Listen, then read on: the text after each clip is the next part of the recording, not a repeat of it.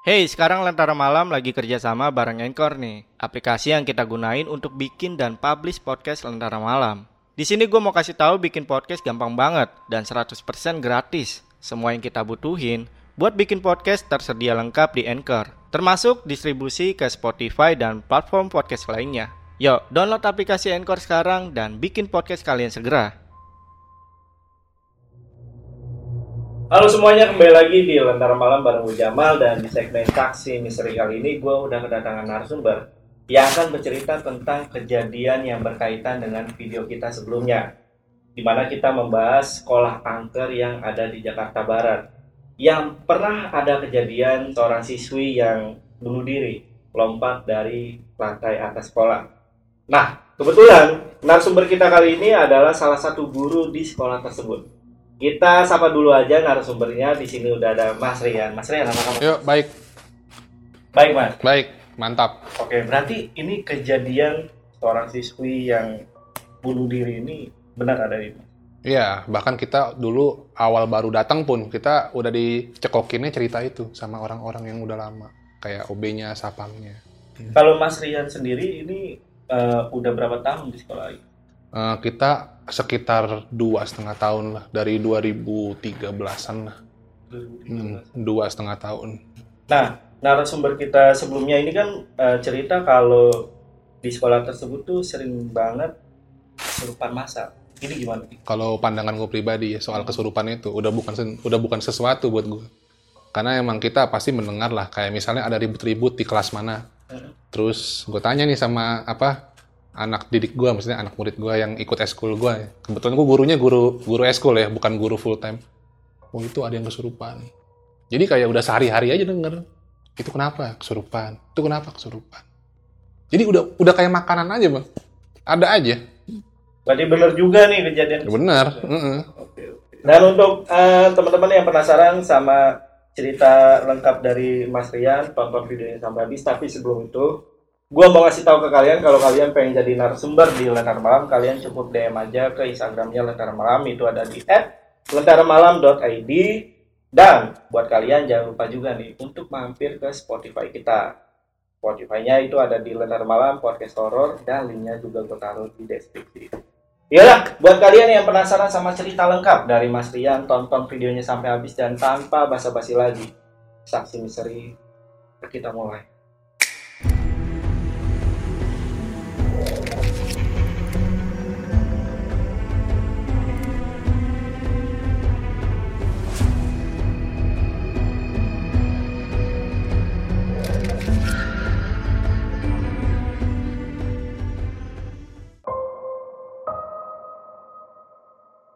Sorotan lainnya, saudara, selama hampir satu bulan pelajar ini mengalami kesurupan massal. Imbasnya, proses belajar mengajar di sekolah terganggu.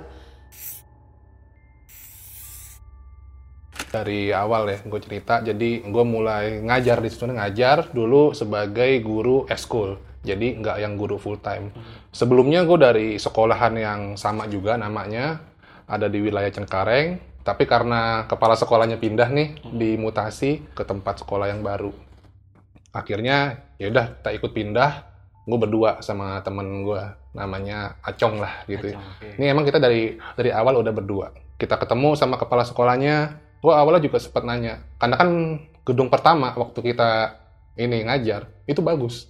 Lantai bersih catnya bagus lapangannya bersih.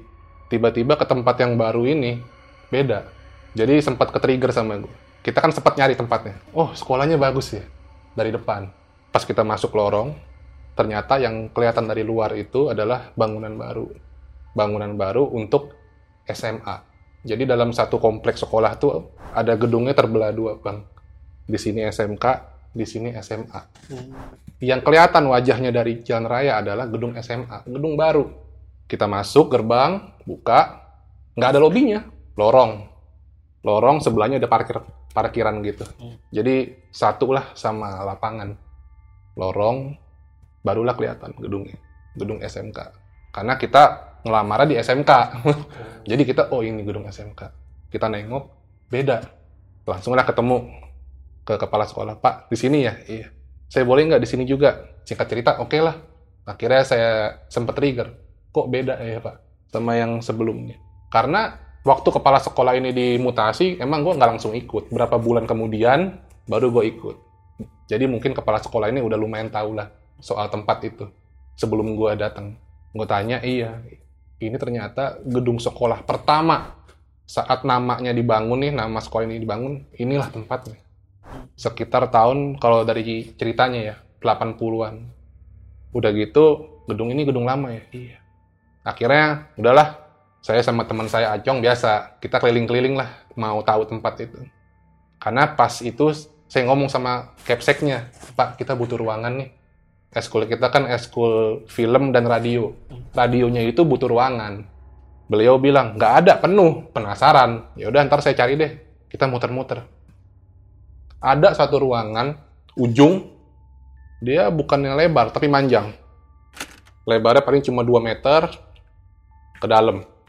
Lumayan panjang. Jadi sempit sebenarnya. Ya. Sempit. Persis di pinggir tangga. Sempat ke-trigger nih tangga, tangga yang ibaratnya jarang diaktifin. Mau itu jam sekolah, maupun udah jam sekolah Walaupun kalau waktu zaman kita ya, tangga itu sempat dibuka juga. Paling waktu misalnya OB waktu bersihin sampah misalnya kan dari kelas-kelas turunnya lewat situ. Paling dibuka lah sedikit. Tapi bukan buat akses orang lewat, bukan. OB.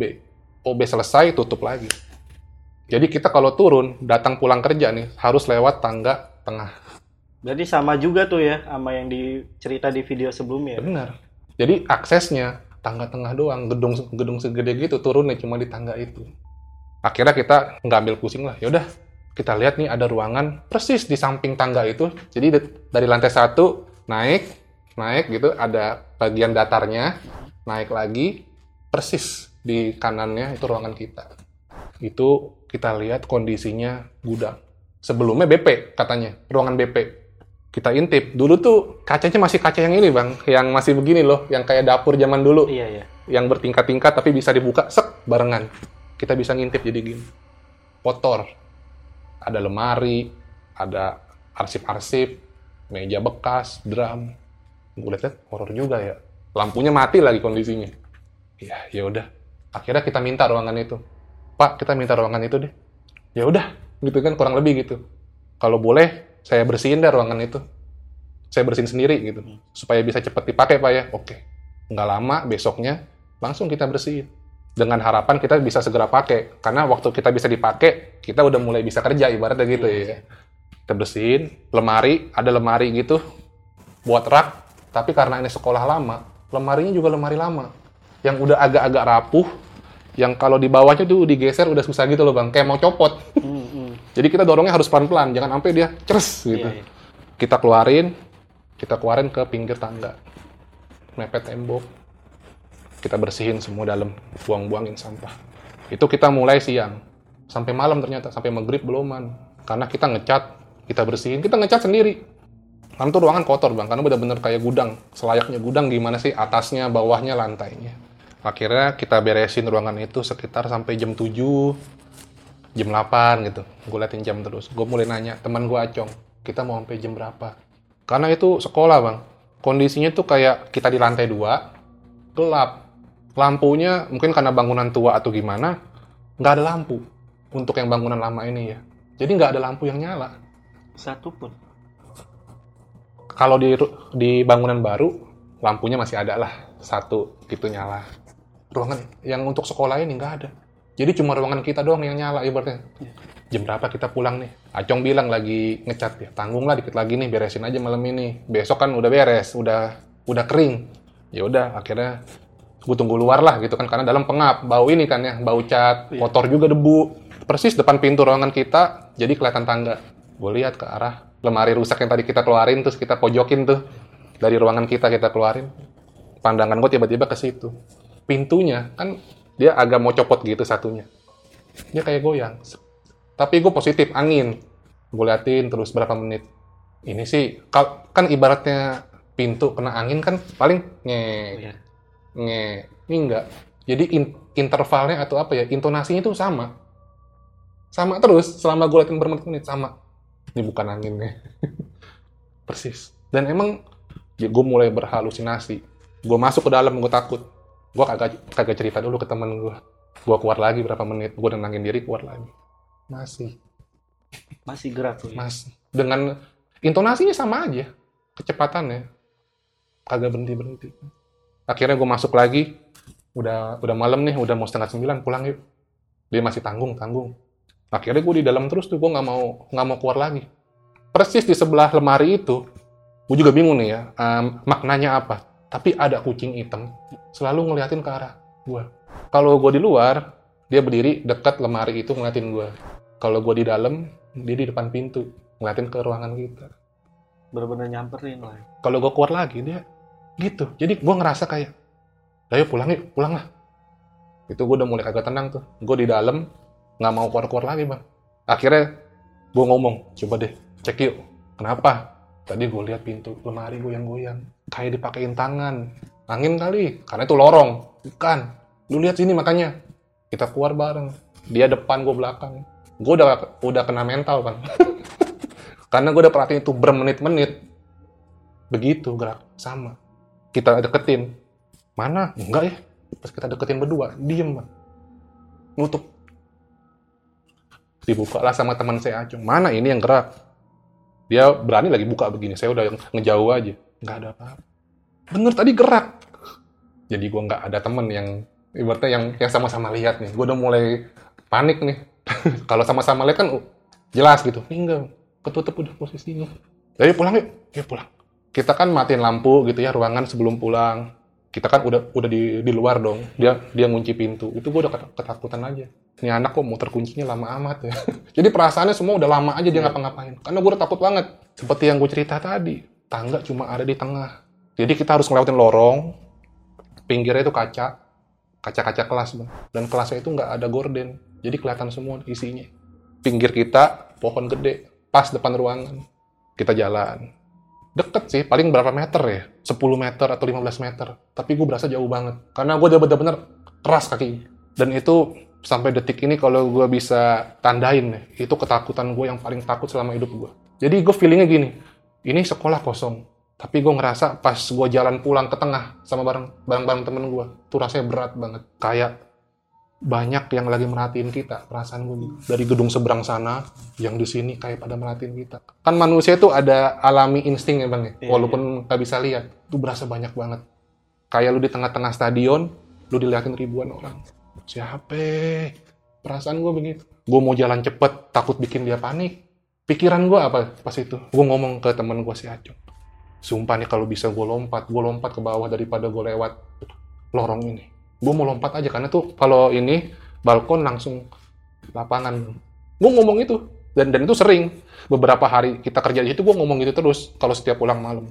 Gue pengen lompat aja bawahan. Sampai bawah gue baru cerita. Tadi itu begini. Mungkin dia percaya percaya enggak enggak ya. Hmm, hmm. akhirnya kita nenangin diri di pos sapam. Jadi ada sapam ada teman gue acong ada gue cuma bertiga di gedung sebesar itu. Lampunya pun ya ampun gelap itu gedung itu mungkin la- lampu yang nyala di lapangan cuma lampu di sapam itu doang. Gue lagi ngobrol ngadep sapam di sini temen gue acong hadapan gue ke lapangan. Jadi gue bisa lihat lapangan dari arah gue ngobrol. Tiba-tiba gue ngerasa se- sesuatu ada yang kagak beres. Jadi ada kayak di ujung mata gue bang. Kan kita ngobrol ya gue ngelihat sapam. Putih. Jadi kalau gue spesifikasi bentuknya ya kayak apa ya kita ada spidol gitu ya terus kayak dioret-oret gitu gini-gini tapi tingginya tinggi kayak orang. Tapi dia ber, bersinar putih. Gua lihat ke sana. Enggak lah perasaan doang kali. Jadi dia pertama dari kanan ke kiri. Set. kita ngobrol lagi kiri ke kanan. Itu masih masih pakai ujung mata gua. Akhirnya gua gua jagain pakai mata gua. Gua begini sambil ngobrol. Bener. Jadi dia arah satu arah gitu loh bang. Dari kanan ke kiri kiri ke kanan kanan ke kiri lagi. Jadi kalau menurut gua tuh sosok yang sama. Gue makin kena mental itu karena gue jujur orangnya penakut. Menakut tapi diberani-beraniin ibaratnya gitu. Gue bener-bener kayak udah kagak kuat. Eh pulang udah pulang pulang. Berarti kejadian setelah lu ngeliat dari ekor mata, lu coba fokusin nih. coba fokusin. Dan bener ada. ada. Dan itu jumlah gue ngelihat dari gue lihat ekor mata sampai gue ngelihat langsung ada kali lima kali. Hah? jadi emang sering Bang. sering. Jadi kita sebagai penakut ya Iya. akhirnya gue tanya pak sapamnya lu ngeliat nggak tadi situ ada apa? Enggak gue tanya si Acong lihat nggak? Enggak udah ntar ya ntar ya ntar gue kasih lihat lagi nih. Kan gitu gue tiba-tiba lewat lagi gitu kan yang tadi. Nah barusan lihat nggak? Enggak nggak ada yang lihat. Padahal kalau dari arah ujung mata gue aja itu terang. Jadi tanpa kita ngelihat pun itu berasa ada kayak terang lewat. Ketika lu fokus, lu jaga tuh mata lu. Itu yang lu lihat apa? Jelas gak? gue sih ngeliatnya ya bukan lebih ke sosok atau gimana tapi kayak light stick gitu loh bang. Iya, iya. tapi terang kayak lampu. Gue minta ya pulang pulang pulang. Ini udah udah mulai kagak beres gue bilang. Akhirnya besoknya kita balik lagi ke tempat itu kan kita ngajar lagi. Kita ngobrol lagi.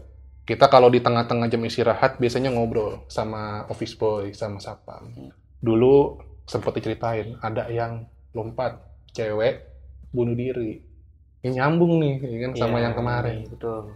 Padahal gue masih orang orang baru ibaratnya. Orang baru banget, baru berapa bulan udah diceritain begitu. Kenapa Pak bunuh diri? Dituduh ngambil barang sama temen-temennya. Dia depresi, sedih atau gimana, lompat dari lantai 4 katanya. Gedung yang lantai 4 itu bang, gedung SMA. Kalau SMK tuh cuma, cuma nyampe lantai 3. Jadi gue langsung per- persepsikan dia di gedung yang baru. Gedung yang baru SMA ini 4 lantai. Terus gue ngobrol, ini lampu sekolah pada ke mana sih? Gelap amat kalau gue pulang malam. Di sini nih gedung kalau dipasang lampu pasti rusak. Kantin kan ada lampu-lampunya gitu bang. Dari empat blok yang nyala cuma satu lampu neon. Dia tunjukin, noh lampu yang ono baru diganti. Mm. Mati lagi sih. Padahal kita nyetok neon banyak, rusak ganti, rusak ganti, tapi mati terus.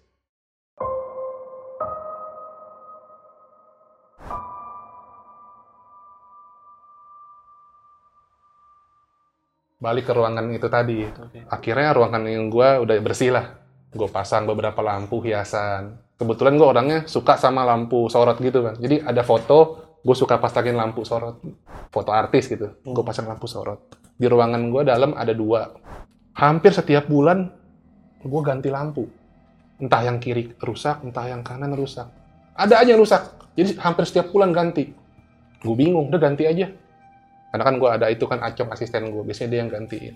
Kita kan suka pulang malam nih, sekolah nggak ada lampunya begini. Kita pasang lampu sorot di depan. Tepat di atas pintu ruangan kita. Hmm. Jadi kita tuh masih kusennya masih yang kayu gitu bang. Jadi bisa dipantek lampunya. Iya, iya. Lampu sorot apa ya, lampu arah gitu. Mengarah ke Mengarah ke lantai. lantai. Dengan harapan kalau gue pulang malam masih ada cahaya. Oh. Akhirnya singkat cerita, pasang. Itu masih sama, lampu yang dalam suka mati nyala mati nyala. Dan itu nggak ada apa-apa, tahu-tahu mati aja besok. Akhirnya waktu kita masang itu kita pulang agak sorean, jam 5 gitu udah pulang.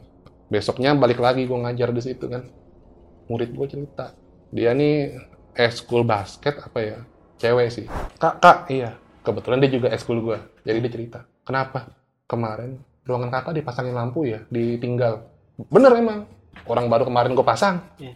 Dan itu lampunya posisinya gue tinggal nyala. Jadi kalau gue pulang lampu itu nyala terus sampai gue datang lagi. Kakak masang lampu ya di depan ruangan. Iya, kenapa?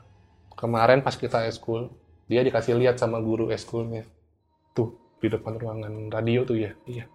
Ada cewek berdiri, nunduk, diem aja. Tepat di bawah sorotan lampu yang gue bikin. Gue kayak, udahlah gitu, nggak usah aneh-aneh lah gitu. Tapi ini anak ceritanya berulang-ulang. Akhirnya gue penasaran. Coba lu peragain deh gimana. Ini kak begini nih. Rambutnya nutupin muka ke bawah. Putih. Gue mulai ber ini. Wah, apa yang itu ya? Yang lompat itu. Karena beritanya juga tangga yang di samping kita persis, itu ada cewek. Entah cewek yang sama apa enggak. Terus gurunya bilang begini. Itu yang yang masang, yang punya ruangan ya? Iya, Terus gurunya bilang, saya yakin tuh, dua tiga hari lagi tuh pasti lampu rusak. Gue mulai mikir, apa gara-gara itu ya? Ini ruangan, ini sekolah, nggak ada lampunya bang. Jadi setiap ada lampu rusak, itu lampu baru. Jadi lampunya itu keluar, masuk ke dalam, gue colok gitu, colok langsung colokan. Ah udahlah gitu, aneh-aneh aja. Tapi dia ngomong gitu, bener kak. Mereka latihan kan eskul basket itu kan udah ini ya jam-jam 5 jam 6 sampai malam biasanya bang. Jadi dia pada ngeliat itu. Gue sih kagak gitu hirauin. Ya udahlah biasa aja lah. Dua tiga hari gue datang duluan. Temen gue acong belum. Kondisi lampu mati. Gue loh apa kemarin gue kagak colok ya? Hmm. gue buka pintu cekrek cekrek. Colokannya persis di dalam ruangan balik pintu. Cer gue buka masih nyolok. Mati. Berarti bener. bener langsung gue gue berharap temen gue segera datang aja ke situ kayak aduh udah nih gue udah kan karena gue basicnya penakut ya lagi-lagi ya gue ulang lagi. Bener. Udahlah akhirnya teman gue datang siang kebetulan yang apa tangga samping buka. Kita turun lah ke bawah. Kalau kita kan sosial banget kita ngobrol sama OB sama sapam. OB lagi rame. Ruangan kita kan bawahnya persis dapur. Rame. Kenapa? Temen gue udah nyampe duluan si Aceh. Kenapa sih kok rame ada OB1 OB kan datangnya pagi ya. Dapur itu ada pintunya. Jadi kalau setiap datang harus buka pintu. Dan persis kayak ruangan gue ada kacanya yang begini. OB ngeliat dalam dapur sebelum dia buka pintu kelihatan ada cewek duduk putih. Sampai diunjukin siapa yang ngelihat tuh? Si A ngelihat OB di mana? Coba tunjuk. Sini duduk nih. Kelihatan dari kaca. Emang bener dari kaca sama tempat cewek itu duduk kelihatan dari simetris dari kaca jadi bisa ngelihat sini kerinting rintih berarti cerita yang cewek ini awalnya gue kagak percaya karena gue orang baru ya kan. Ya udahlah gitu. lama-lama iya. Bener nih ada nih. Dari situ gue juga masih kagak ambil pusing ya udahlah gitu kan. Paling tuh cuma ini. Tapi gue dalam hati mikirin lah bang. Depan ruangan gue persis beneran mati lampunya. Karena nggak cuma satu orang aja nih yang lihat. enggak enggak satu orang kita ngobrol lagi sama OB akhirnya besok besoknya sorenya kita suka ngobrol. Pak emang di sini ada apa sih? OB-nya sampai apal bang. Lantai satu nih ada siluman naga apa harimau ya? Gue lupa dia bilang. Nih ruangan kamu nih tinggi gede cewek kayak genderuwo juga ada. Ini ruangan kamu terus di lantai tiga apa gitu. Dia apal bang. Terus kalau di lorong nih ada apa kayak makhluk ada rantai gitu bang terus kalau malam suka kincring kincring kincring kincring. OB-nya sampai apal. Nah jadi gue sekarang mau ke mana-mana takut kan bang? Kepikiran. Cuman kita kan sebagai manusia kan kadang penasaran juga bang. Hmm. penasaran. Yaudah yaudah lama-lama satu persatu kita ngalamin. Satu hari kita ada rapat di bawah lantai satu. Deket lapangan langsung kelihatan lah ruangannya. Ruangan serbaguna. Kita rapat nih. Kita dulu ada rapat sama klien dari jam 4 kok ingat banget. Sampai jam 8 malam dari jam 4 sampai jam 6 baik-baik aja. Lewat jam 6 kacanya kan kaca gitu juga sama semua itu kaca yang jadul tuh. Kayak diketok pakai koin. Tik tik tik. Dua atau tiga kali. Kita ngeh semua. Itu berapa orang tuh? ada gua temen gua acong sama dua. Jadi berempat. Sedikit memang habis jam 6 tik tik tik. Gue bilang ke acong coba lihat keluar. Mungkin tuh sapam suruh kita udahan. Karena sering bang. Tik tik. Biarin ada lagi. Tik tik. Coba keluar. Si acong ngecek. Seng. kiri kanan nggak ada orang. Nggak ada kata acong. Gue mulai kenal lagi nih takut lagi. Coba tanya sapam dia bukan. Sapam ada di gerbang. Baliklah acong habis tanya sapam. Sapam bukan? Bukan. Katanya dia di sono aja. Ini kan lantai satu yang habis diceritain OB itu bang. Yang ada siluman. Akhirnya itu itu udah jam-jam tujuan. Dah semua konsen kita lanjutin rapat. Sekitar jam 8an makin malam kan? Gue ngedengar suara. Jadi posisinya posisi duduknya di sini gua di kanan gua pertama klien gua di sini temen gua si Acong di sana itu lagi klien lagi. Ada suara. Tepat di tingkat kanan gua. Gua diem bentar. Gua lanjutin lagi. Ada lagi jadi itu berasanya deket bang. Jadi kayak lu dicolok headset terus dibunyiin gitu loh. Rasanya deket banget. Nah bunyi yang kedua ini gue masih biarin. Ganti bang suaranya. Jadi suara kayak harimau. Pas suara itu gue sama klien gue yang di samping kanan gue gue lihat-lihatan gue nangkepnya dia juga denger. Iya, iya. kita lihat-lihatan diem sama-sama kayak. Dari suara kayak napas. Jadi kayak ngaung tapi gue yakin tuh kayak suara binatang emang kayak bukan suara orang. Gue udah mulai agak kuat karena emang kondisinya ruangan itu pun namanya bangunan lama ya bang. Mm. kotor gitu loh. Banyak sampah dan temboknya kurang bersih. Kayak nambah suasana horor. Akhirnya di jam jam 8 lewatan gue bubarin rapatnya. Udah deh. Keluar sampai pos sapam gue baru nanya ke klien gue karena gue takut nanya di tempat. Lu denger nggak? Iya itu ya cuma kita nggak mau bahas denger jadi pulang yuk kita mah senyum-senyum aja padahal nahanin takut Hey, sekarang Lentera Malam lagi kerjasama bareng Anchor nih, aplikasi yang kita gunain untuk bikin dan publish podcast Lentera Malam. Di sini gue mau kasih tahu bikin podcast gampang banget dan 100% gratis. Semua yang kita butuhin buat bikin podcast tersedia lengkap di Anchor, termasuk distribusi ke Spotify dan platform podcast lainnya. Yuk, download aplikasi Anchor sekarang dan bikin podcast kalian segera. mereka pulang gue tanya temen gue si Acung dia kan ada di tengah-tengah antara klien. Lu denger nggak? Ada dua. Ketokan pakai koin itu di kaca sama ini. Kalau gue nangkepnya ya apa mungkin tuh udah waktunya kita pulang apa gimana? Tanda Bisa dari pulang. mereka. Iya, betul. karena semakin gue diemin semakin semakin nyeremin bang seperti yang diceritakan si OB ini Iya. apalagi dengan cerita yang baru-baru ini ditekenin terus soal wanita itu gue juga bingung apa memang sih kan gue juga lumayan deket ya sama pihak-pihak sekolah sama organisasi sekolah lah memang mereka kayak nggak mau terlalu bahas itu bahkan seperti kejadian itu nggak ada Mereka menjaga nama sekolahnya. Hmm. karena memang sekolah ini kalau tahun ajaran baru mulai rame selalu penuh bahkan ada yang satu kelas bisa sampai 40 Waduh. Jadi emang gue melihat cerita ini bang soal lantai satu, lantai dua, lantai tiga, Hmm. cuma jadi kalangan murid dan guru-guru yang kelas-kelas gua. Hmm. Kalau guru-guru yang udah full time kayak nggak mau terlalu bahas. Kalau gue pikir iya mungkin jaga nama nama baik sekolah karena yang sekolahnya lumayan ternama juga. Apalagi dulu gue sempet tanya pada zamannya baru-baru ini sekolah terbaik se Jakarta Barat. Cuman bingungnya gue baru berapa bulan gue diceritain soal wanita itu. Dan akhirnya kan gue nyari sumber banyak lah. Dari Sapam udah dari OB udah. Ternyata benar kejadian itu dibenarkan. Dan katanya ada saksi ya. OB sekolah lagi nyapu yang tinggalnya di belakang sekolah.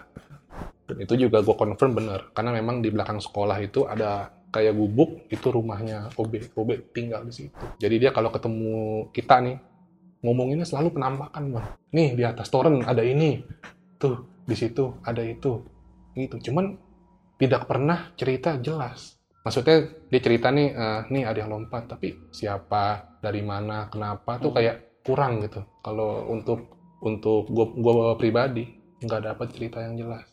Jadi gue total di sana tuh dua dua setengah tahun.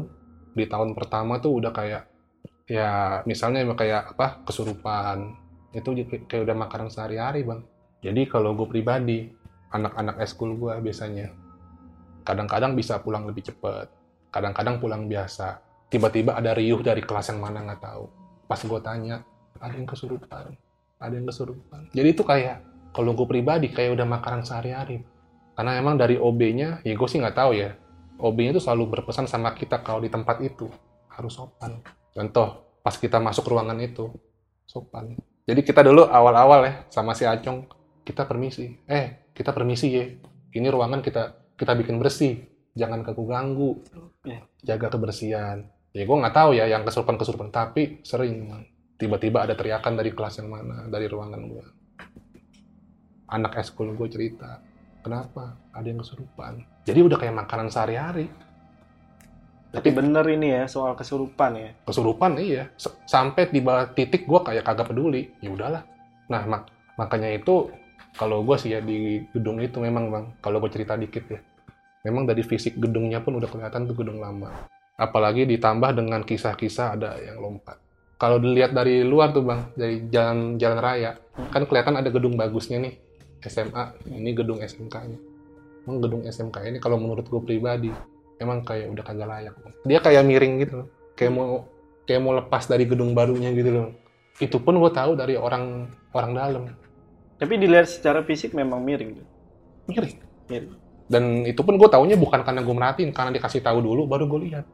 Tangganya selalu ditutup. Jadi emang sebenarnya banyak yang kayak harus dijelaskan kalau menurut gue nah jadi kondisi bangunan itu pada saat gue kerja ya seperti itu.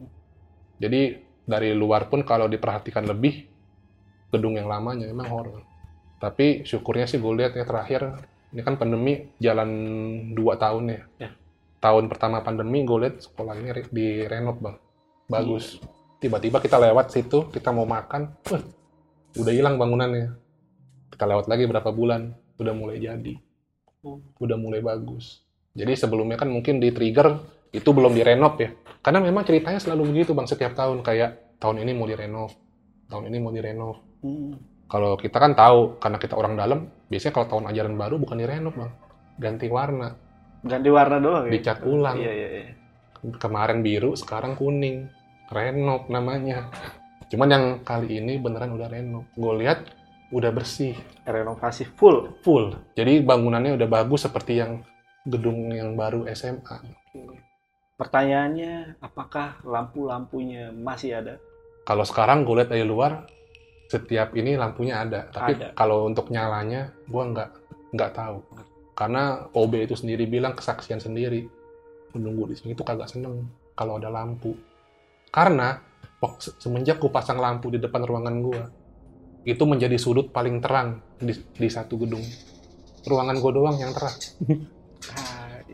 Iya, iya. Jadi kalau malam tuh terang banget sekeliling ruangan gua. Dibuktikan dengan lampu di bawah di parkiran yang memang nggak pernah nyala.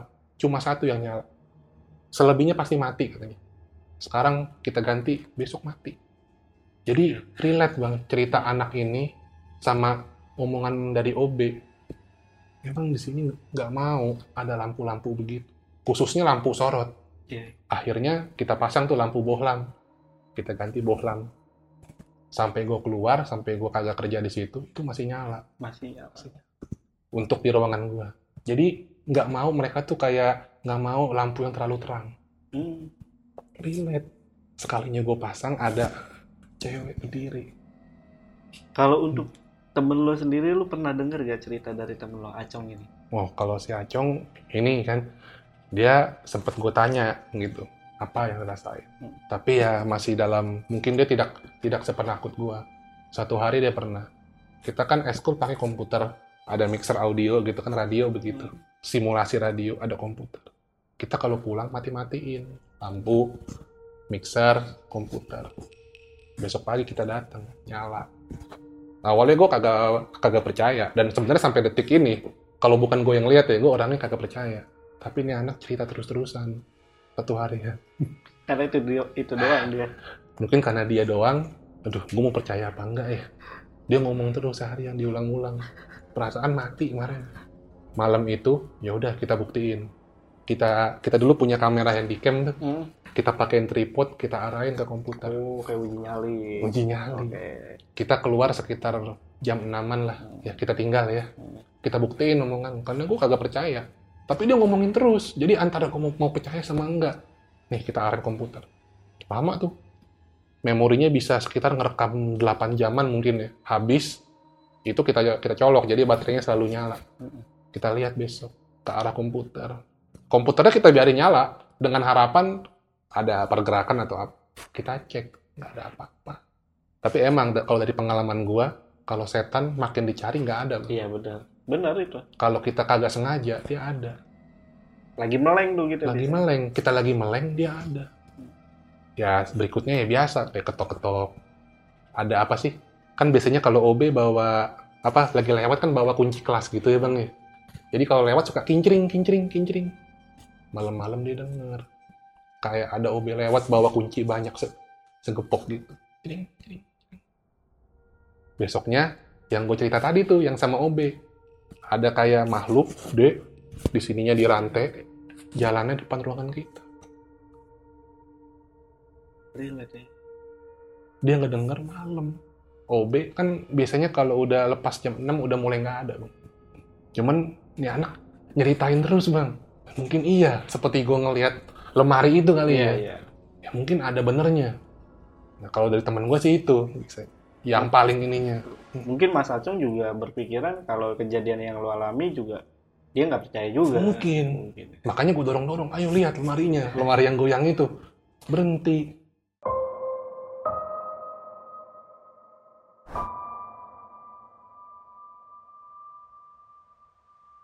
Kalau sekarang sih kondisinya udah oke, gue lihat dari depan udah bagus, udah kelasnya juga udah bagus semuanya udah bersih lah Dan ini sih yang gua tadi sempet ke trigger juga nih sama cerita lu soal ini mas.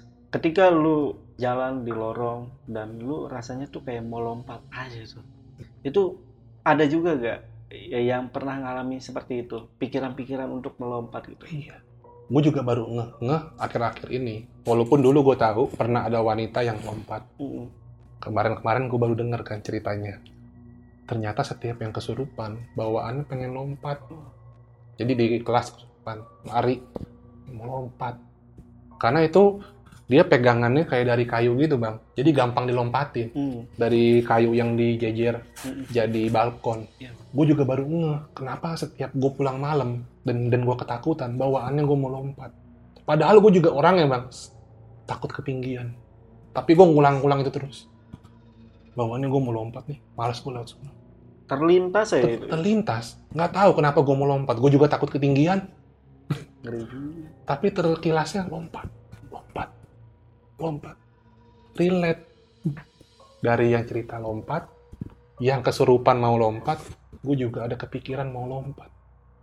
Untungnya gue ibaratnya masih takut ketinggian kali ya. Jadi masih ada penahannya kalau Iya. gue beneran nggak takut gue berani jamin. Gue pengen banget lompat bang kayak dari 100% 70% gue pengen lompat aja daripada gue lewat situ karena gue merasa diperhatiin dari kelas dari semua karena itu gedungnya kotak bang jadi kita bisa dilihat dari sisi mana aja dan gue berasa diliatin banget Dan sebenarnya makhluknya juga nggak cuma satu doang ya. Itu banyak lah. sana. banyak tapi yang wanita itu Terkenal ya, headline. terkenalnya headline-nya Betul. wanita itu dari dapur tangga ruangan gua mainnya di situ aja.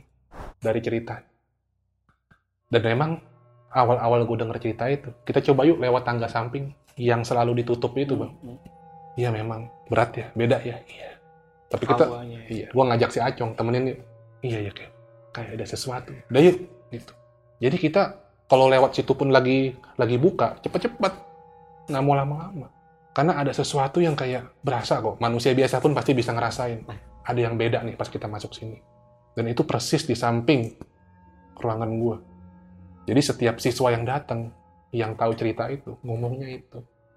Mas Rian, nih ada gak lu pernah denger lagi soal cerita kejadian mistis yang ada di sekolah itu dari guru atau profesi lainnya yang ada di situ? kalau sampai dua tahun setengahan yang gue di sana cerita yang paling kuat yang kalau setiap gue ketemu orang ngulang-ngulang ceritanya ya. Si cewek itu. Jadi gue ngomong sama si A soal si cewek. Ngomong si B soal si cewek. Bahkan sampai OB Iya. makanya sampai apa ya mungkin karena dia ngelihat sosok cewek itu. Jadi semua orang taunya sekolah itu bahkan angkatan baru pun taunya si cewek. Karena gue yakin itu sebenarnya berita luas tapi yang kayak dikekep gitu loh. Iya, Mas. dan diceritain sama senior senior Di video sebelumnya juga narasumber itu juga taunya dari senior. iya kan Mm-mm. Iya. dan nggak ada yang tahu jelas kejadian itu kapan seperti apa kronologis jelasnya itu cer- cerita yang kita dapat selalu nggak jelas Kayak jelas ya. Kalau Hmm. dari si narasumber sebelumnya kan dia bilang kalau si cewek ini dituduh mencuri sejumlah uang. Kalau dari Mas Rian yang Mas Rian dengar apa? kalau dari cerita gua versinya sedikit beda bang Oke. Tapi ujungnya sama. Dia dituduh kalau cerita sebelumnya uang sekolah. Mm-mm. kalau yang nyampe ke gua handphone. And- jadi ada ada perbedaan cerita memang nih. Mungkin dari mulut ke mulut akhirnya Kayak beda. dia sih, iya dari mulut ke mulut. tapi endingnya tetap lompat dari atas ke bawah hancur.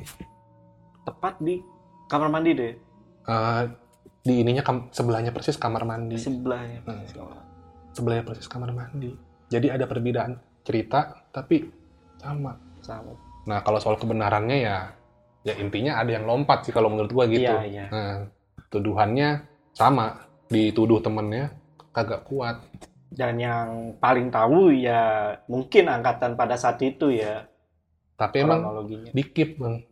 Gue juga berasa kok apa OB-OB atau sapam-sapam yang cerita di situ. Memang cerita soal wanita yang melompat itu dia mencuri dia di dalam tanda kutip dibully temennya tapi mentoknya di situ-situ aja ceritanya sampai jatuh udah nggak ada kayak apa ya Ini kalau dari versi gue ya, dia siapa, Hmm. kenapa tiba-tiba dia bisa di atas misalnya gitu ya. Iya, Itu nggak ada cerita jelasnya. Mentok pasti di situ. Gue juga berasa kayak ada sesuatu yang ditahan. Mungkin kalau gue lebih lama di situ, mungkin gue tahu. Itu pun dari orang-orang yang gitu, sapam, OB, sapam, OB, itu. Mungkin buat jaga nama baik sekolah itu juga. Pasti, pasti itu. Balik lagi itu muridnya banyak banget bang. Tapi di luar itu memang pendidikan di sana juga bagus ya. Iya, oke oke lah, oke. Gue sebenarnya oke gue bang. Maksudnya dari semuanya not bad lah. Dari segi guru apa, tapi emang yang jadi trigger semuanya emang gedung lamanya ini. Gedung. Digabung sama gedung baru. Terakhir kapan sih? Terakhir sih emang pas corona ini ya, pas awal tahun 2022 mungkin. Itu pun gue cuma lewat depan. Hmm. Karena kan gue posisinya udah bukan karyawan situ. Hmm. Jadi emang masuk pun harus izin. Udah rombak total. Bagus semua. Belum pernah dengar ada kabar lagi ada siswa yang serupan. Sampai hari ini sih emang gue udah nggak update lagi di situ. Update lagi, Karena ya. gue udah lama kan, gue keluar sekitar 2017-an, 2016. Tapi ya harapan gue sekarang ya semoga dengan gedung yang udah bagus, udah bersih, maksudnya bersih dari fisik ya. Karena dulu kan gimana, sekarang udah bagus semua. Ya, harapan gue sih yang begitu udah nggak ada. Iya, benar, benar, benar. Mudah-mudahan juga nggak ada kesurupan masa lagi karena Iya, cerita dari narasumber sebelumnya itu sekolah setiap tahunnya selalu ada kesurupan masal. mm, benar. Dan buat teman-teman mungkin yang belum nonton di video sebelumnya, ini gua tampilin nih untuk thumbnailnya yang kayak gini nih. Nanti kalian abis dari video ini kalian langsung aja mampir ke video kita sebelumnya yang tadi gua maksud ya. Hmm. Cerita itu judulnya kalau yang kemarin itu gua kasih Akibat judul pembulian ya. Pembul- pembul- dibully, Dibully. tayangan karena dari narasumber tersebut dia bilang kalau kemungkinan ya Hmm, ya karena pembulian hmm, udah pembulian terus dituduh lah hmm, hmm. Nah, itu tadi ya cerita lengkap dari sudut pandang Mas Rian nih tentang Iya. siswi yang bunuh diri. itu. Selain dituduh, ada yang jangan-jangan kalau gua sekarang nerka-nerka, Hmm. mungkin kayak gua bawaannya pengen lompat aja. Dia tuh bener-bener. Gue yang nggak dituduh aja, cuma ketakutan, pengen lompat bawaannya. Hmm. Karena karena gue ketakutan. Nah kalau dia kan karena dibully. Persepsi gue, mungkin dia lagi kondisi yang lemah, apa jiwanya dibisikin, lompat, lompat, dia ngikut. Hmm, Bener-bener. Dan ini gue yakin pasti banyak juga nih yang komen kalau memang benar tuh ada kejadian Jadi itu. Karena sebelumnya juga banyak. Pasti. Hmm. Saya yakin karena itu cerita setiap angkatan sampai angkatan tahun ini, jangan-jangan tahu cerita Bisa itu. jadi, iya. Jangan-jangan ya. Mungkin buat kalian yang penasaran tentang cerita tadi dan mau tanya lebih lengkap lagi, kalian bisa langsung nih ke Instagramnya Mas Rian. Itu ada di mana, Mas? Andrian underscore Halim, huruf kecil semua. Oke, itu Iya. tadi dan nanti gua taruh linknya di deskripsi kalau kalian pengen tanya-tanya. Oke, Mas Rian sekali lagi terima kasih Ya, thank udah you. datang di Lentera Malam. Yes, sama-sama. Terima yang kasih. Terakapok ya. Siapa Oh, iya. tahu ada cerita lagi nih. Oh iya, Ada, Mas? karena sebelumnya ini kan yang soal baru itu kan yang sekolah itu kan video baru tuh. Ah. Sebenarnya gue bukan bukan mau cerita ini, gue punya cerita lagi sebenarnya. Oh, gitu. Cuma karena gue lihat cerita dari narasumber yang itu menarik, Mm-mm. wah gue punya kelanjutannya. Iya. Dan sebenarnya kejadian lebih luas dari itu. Itu makanya gue ceritain. Iya, iya. Dan buat kalian yang pengen Mas Rian ini kita datengin lagi, komen juga di bawah nih. Ya boleh, boleh, Boleh lah ya. boleh, boleh. Oke, ya udah. Sekali lagi terima kasih Mas Rian. Yes, makasih. Dan gua Jamal dan Mas Rian izin pamit. Bye.